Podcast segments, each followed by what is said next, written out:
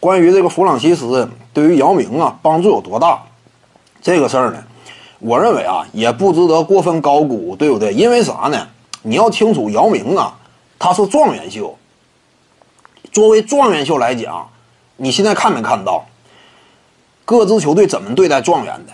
那状元驾临之后，那就是整支球队围绕你建设。至于说啊，球队当中原有的一些老班底啊，你除非说是超级巨腕，对不对？你比如说，呃，勇士队现在目前这个签位趋势呢挺良好，有可能抽着个状元。你像斯蒂芬库里这种，那你位置撼动不了，对不对？这属于超级巨腕。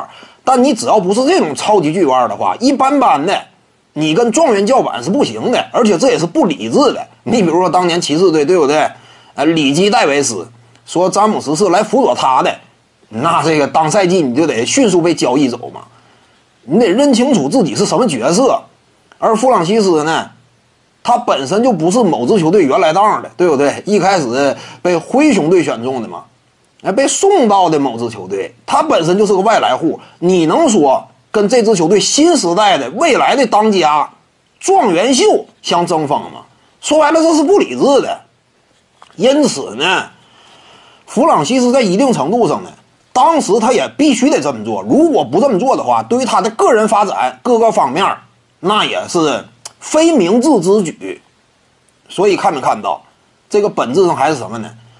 就是弗朗西斯联盟当中位置没有那么重，他不是说那种真正的超级明星。面对一个状元秀新来的，他必须得怎么说呢？呃，给予一定的照顾，呃，适当的呢进行一定的配合，这是弗朗西斯嘛？为什么麦迪来了之后，麦迪显得尤其一开始啊，就是麦迪刚刚来某支球队那会儿，他显得更像是老大，因为麦迪本身属于什么？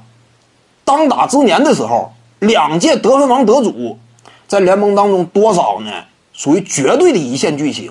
那像这种一线巨星真正驾临，为什么他跟姚明相处关系可能说就不像说之前弗朗西斯采取那种态度呢？因为麦迪腕儿大，当时姚明也仅仅是个新秀嘛。你跟这种两届得分王一块合作呢，那为什么麦迪态度他就不像说弗朗西斯？这个也是情理之中，对不对？